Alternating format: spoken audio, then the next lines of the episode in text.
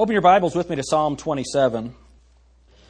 I had planned, uh, I mentioned last week that I was going to do something on the birthmarks of a Christian from 1 John.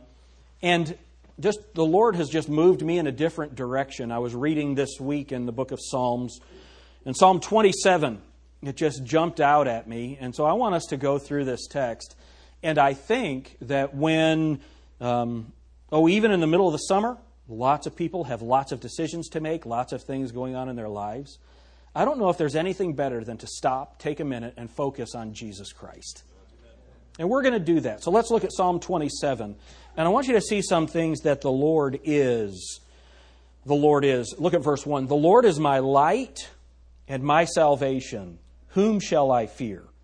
The Lord is the strength of my life. Of whom shall I be afraid? Is that a great verse? So let's look at some things that the Lord is. The first thing that we see is that the Lord is light. He is light. The Bible says that in, in John 1 5 that Jesus is the light of the world. You know, that there's going to come a time when we don't need the sun anymore because Jesus Christ is in the world. Isn't that awesome? He is the light. So He is the light. But here's the question Is He the light of your life? What do you live by? Do you live by the light of the world or do you live by the light of Jesus Christ? And that is the question. And that's that whole concept of taking off the world's glasses and put on, putting on biblical glasses. This world is a dark place, but in Jesus, there's no darkness at all. That is a wonderful hope and a wonderful promise for us. Uh, the Bible says in 1 John 1 7, if we follow, or if we follow him, we walk in the light as he is in the light. Isn't it better to walk in light than in darkness? Um, I wish, and maybe sometime we can, um, young people especially, I wish that you could hear the testimonies of some of the adults in the room who, at one point in their life, walked in darkness. Now they're walking in light. If you could know the, the things that they wish you would never have to experience, that's what walking in the light does. You know, one of the problems is some of us, we have to experience it for ourselves. Right?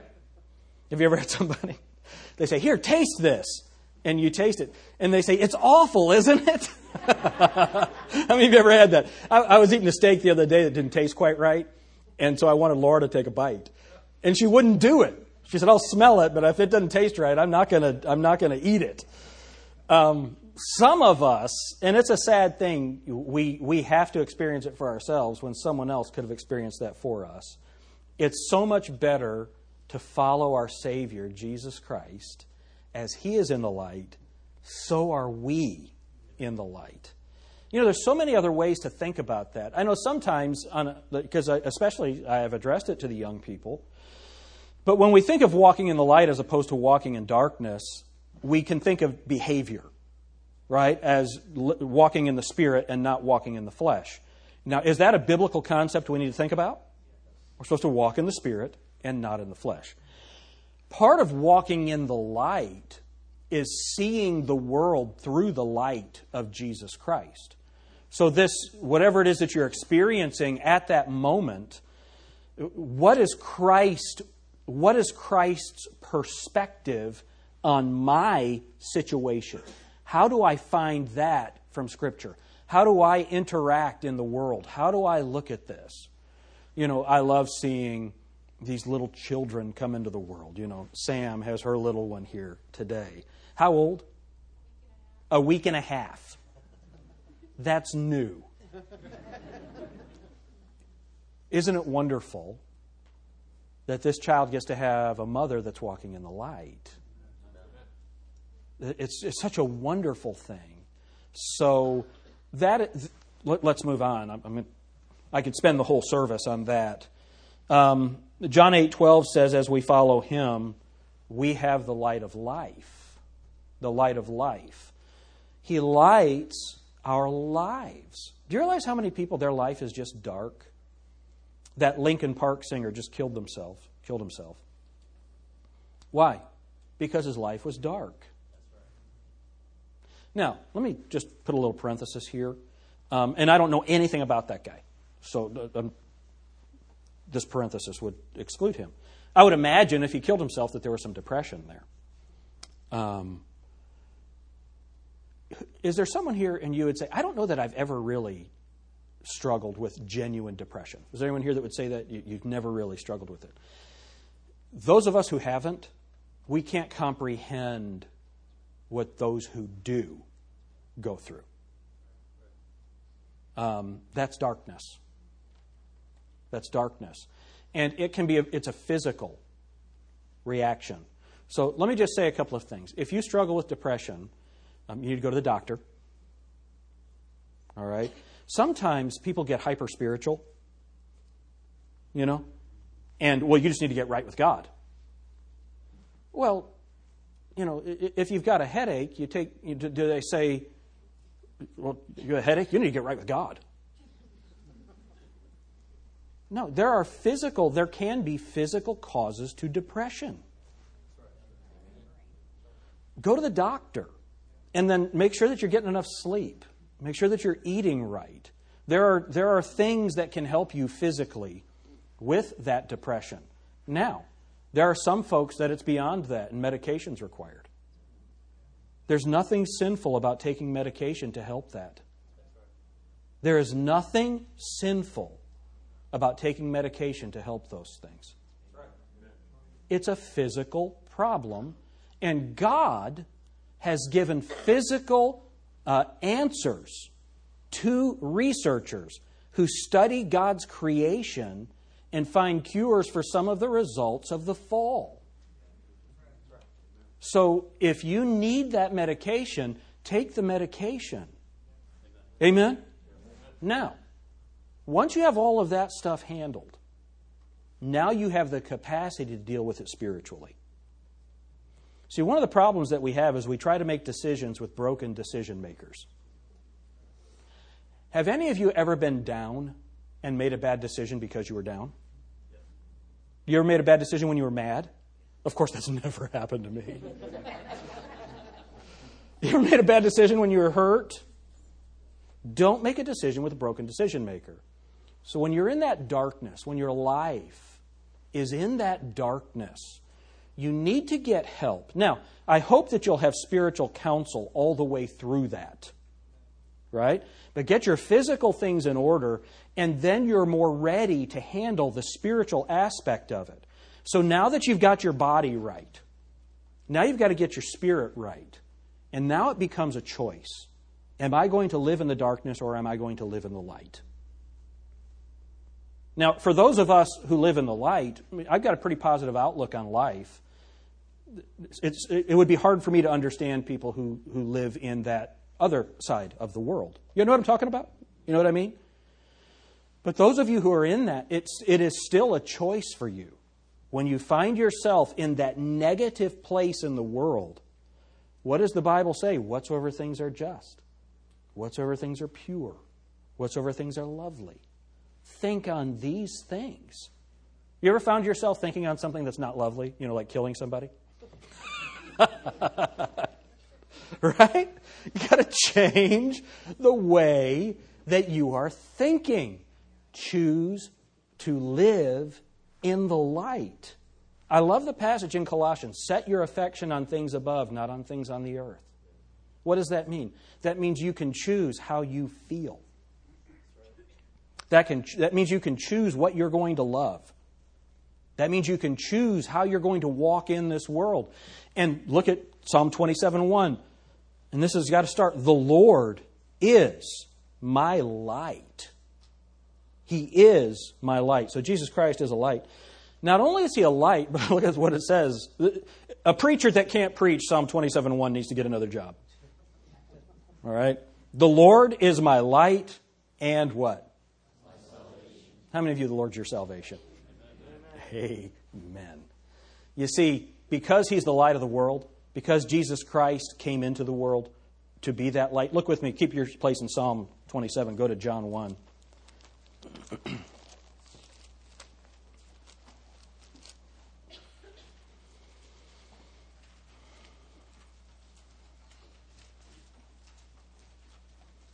John 1, look at verse 1. In the beginning was the Word, And the Word was with God, and the Word was God.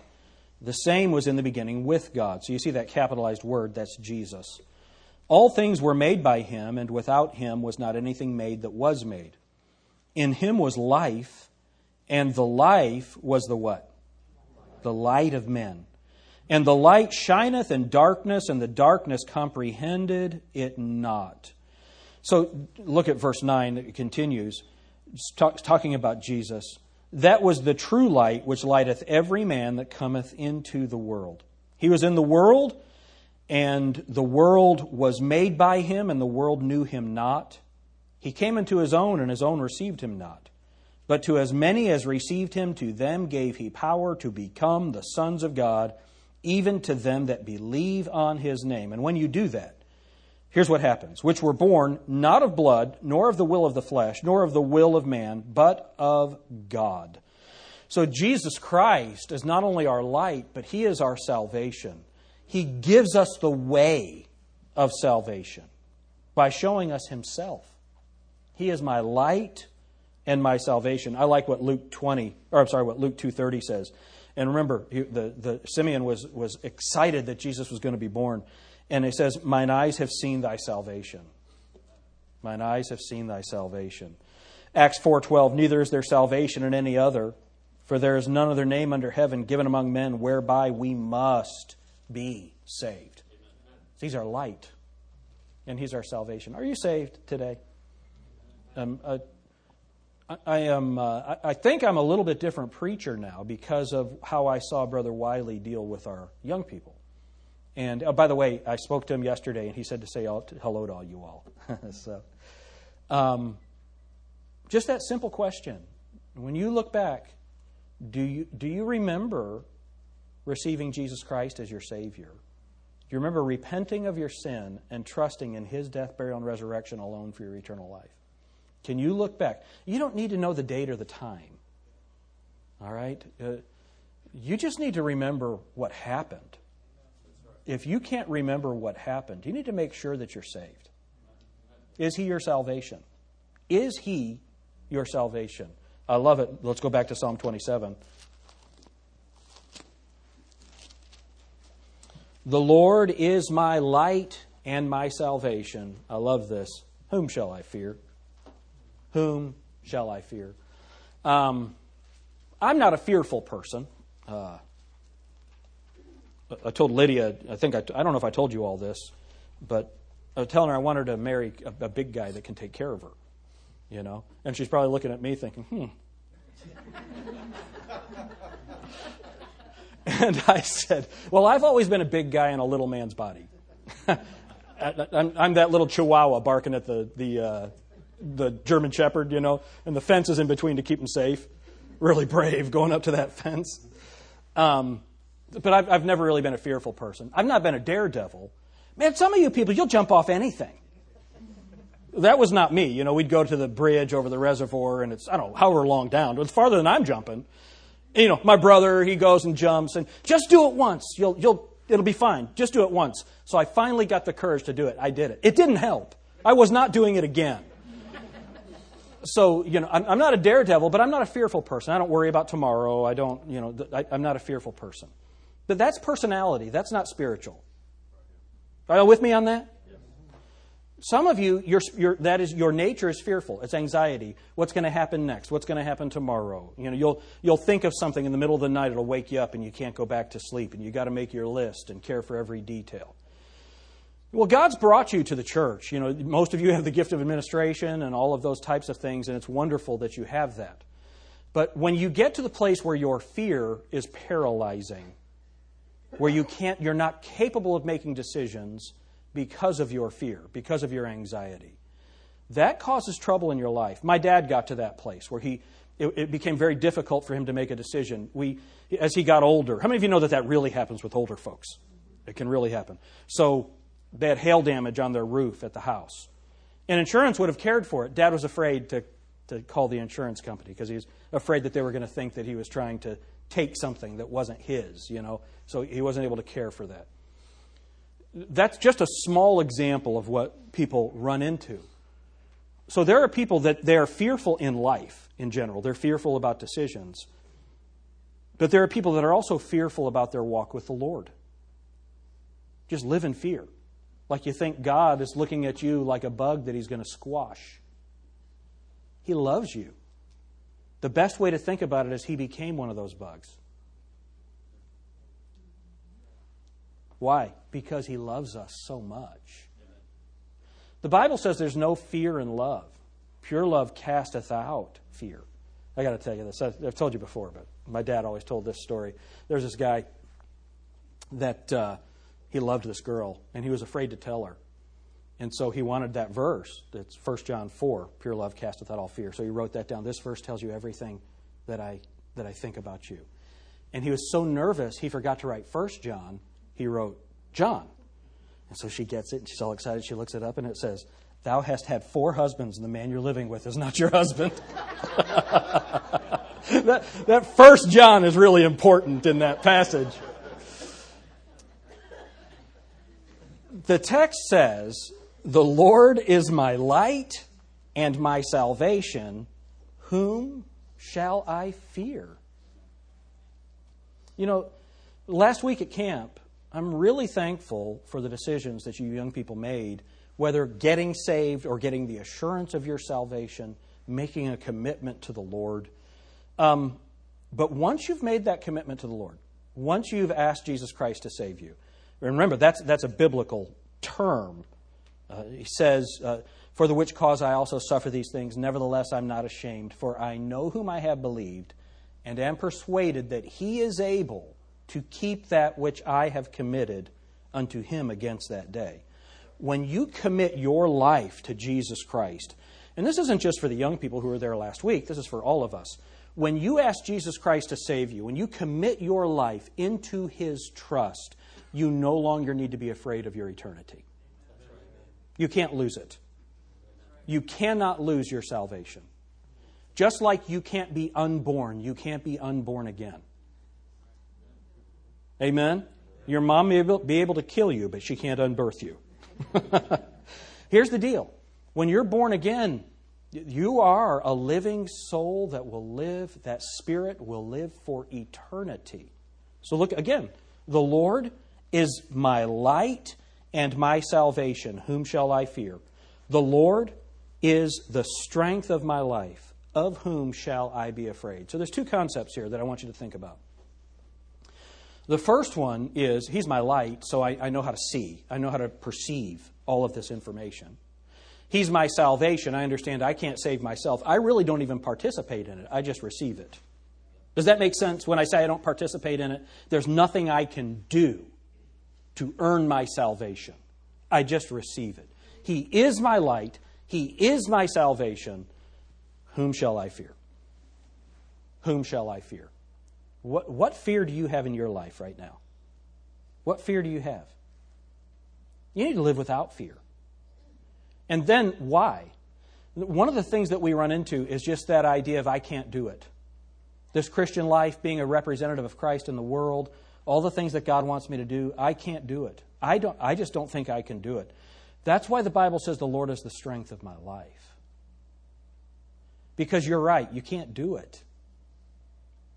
And, you know, there are folks, I'm, I'm sure there's some folks in this room who you're pretty good at being a witness. I mean, just naturally, you're pretty good at it. But you'll get to the place where that human ability ends. You'll get to the place where you say, Man, I'm up against this need. I just don't know what to do. And I know all of us experience that. We're, we're in the workplace, we're trying to be a representative for Christ. And it's so interesting. Um, has anyone here ever been mocked because of your faith? Anyone here that's ever happened to you? You've been mocked because of your faith. What's amazing is how often one of those people that has been mocking you will come to you with a problem. And often it's a problem that you don't have any idea how to solve. Right? So God has given you the strength to put up with the mocking. But you get to the place where you don't have enough strength to solve their problem. You need the Lord. You need the Lord for that. You need biblical wisdom for that. uh, let me, again, this is another one of those parentheses. I don't think I ever closed the last one, but we'll just assume that last one was closed. Um, one of the things that will happen is people will come to us with problems. They want us to solve it. And as a pastor, um, I've experienced this a lot, and I know that many of you have also, especially those of you that have your lives put together. Somebody that wants to have their life put together who doesn't, they come to you and they, they want advice. And they want you in a 15 minute, 30 minute conversation to fix something that took them 30 years to mess up. Where every decision they're making is a bad decision. How many of you ever worked with somebody like that? I don't mean in the workplace, I mean you've been trying to help somebody like that. They're almost incapable of making a good decision. Well, the first thing that needs to happen is the Lord needs to become the light of their life.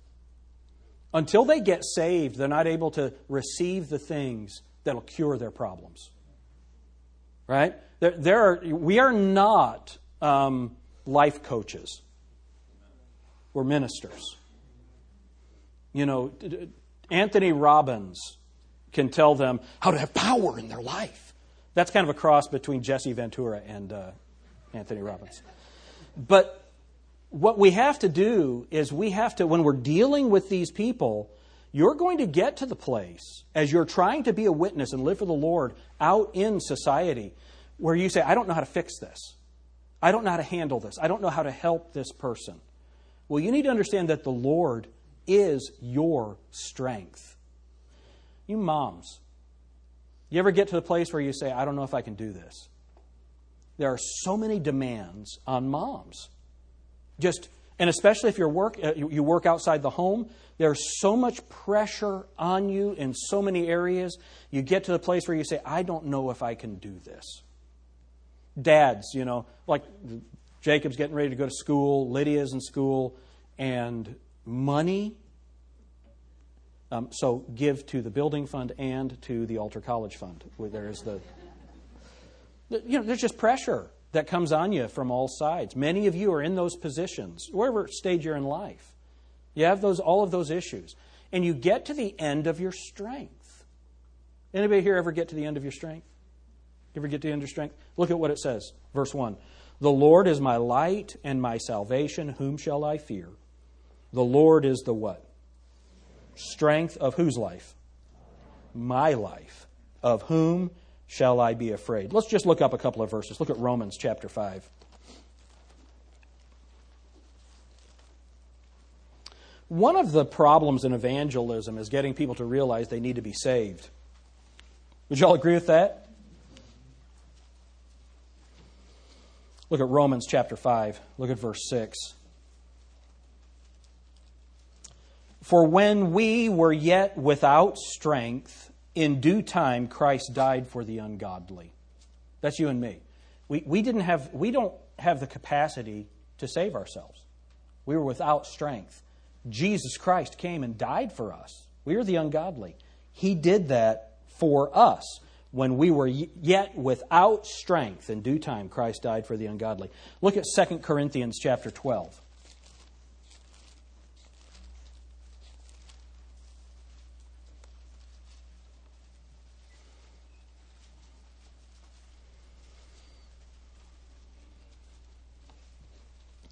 Look at verse 6. For though I would desire to glory, I shall not be a fool, for I will say the truth. But now I forbear lest any man should think of me above that which he seeth me to be, or that he heareth of me, and lest I should be exalted above measure through the abundance of the revelations. What does that mean? exalted above measure because of the abundance of the revelations a third of the New Testament God gave to the Apostle Paul. So basically, everything we do at Grace Baptist Church, we learn from Paul. Think about that. Right? Do you think you could get puffed up? So look at what he says. Lest I should be exalted above measure through the abundance of the revelations, there was given to me a thorn in the flesh, the messenger of Satan to buffet me, lest I should be exalted above measure. Um, do you know that some people can't handle success? Have you heard about lottery winners? What happens in their lives? The majority of them, their lives are destroyed. Why? Because they can't handle it. They can't handle the wealth. And here's what we think well, I'd like to try. Be honest. How many of you thought that? Seriously, how many of you thought that? Like three honest people in here.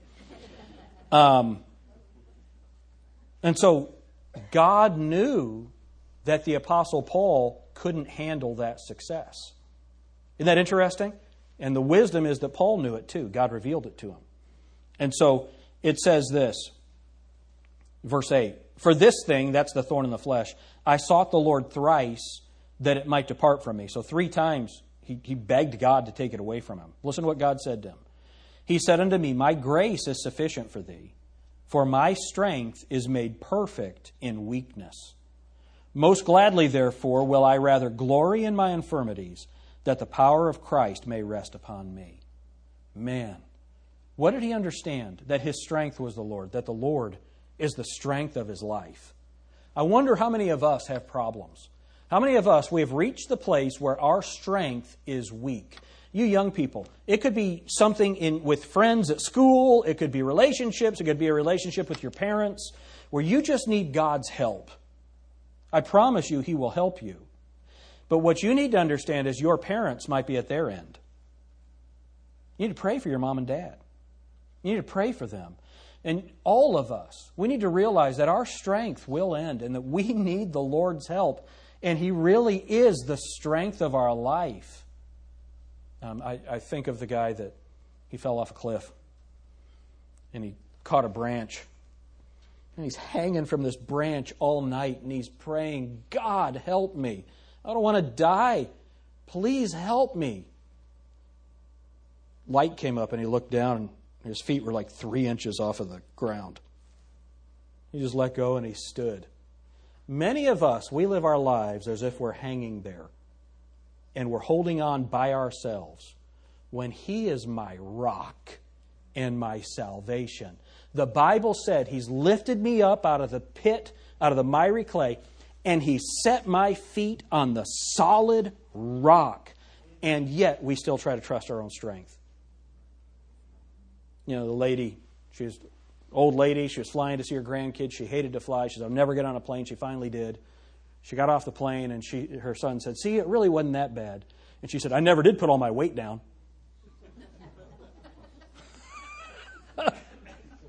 That's the way that we go through life.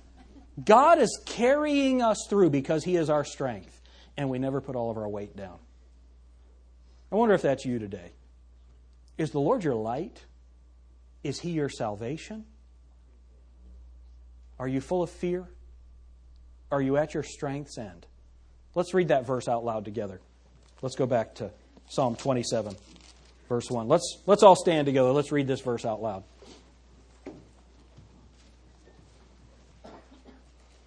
Ready? The Lord is my light and my salvation. Whom shall I fear? The Lord is the strength of my life. Of whom shall I be afraid? Let's pray. Dear Heavenly Father, Lord, I would imagine everyone in the room has found themselves in this verse.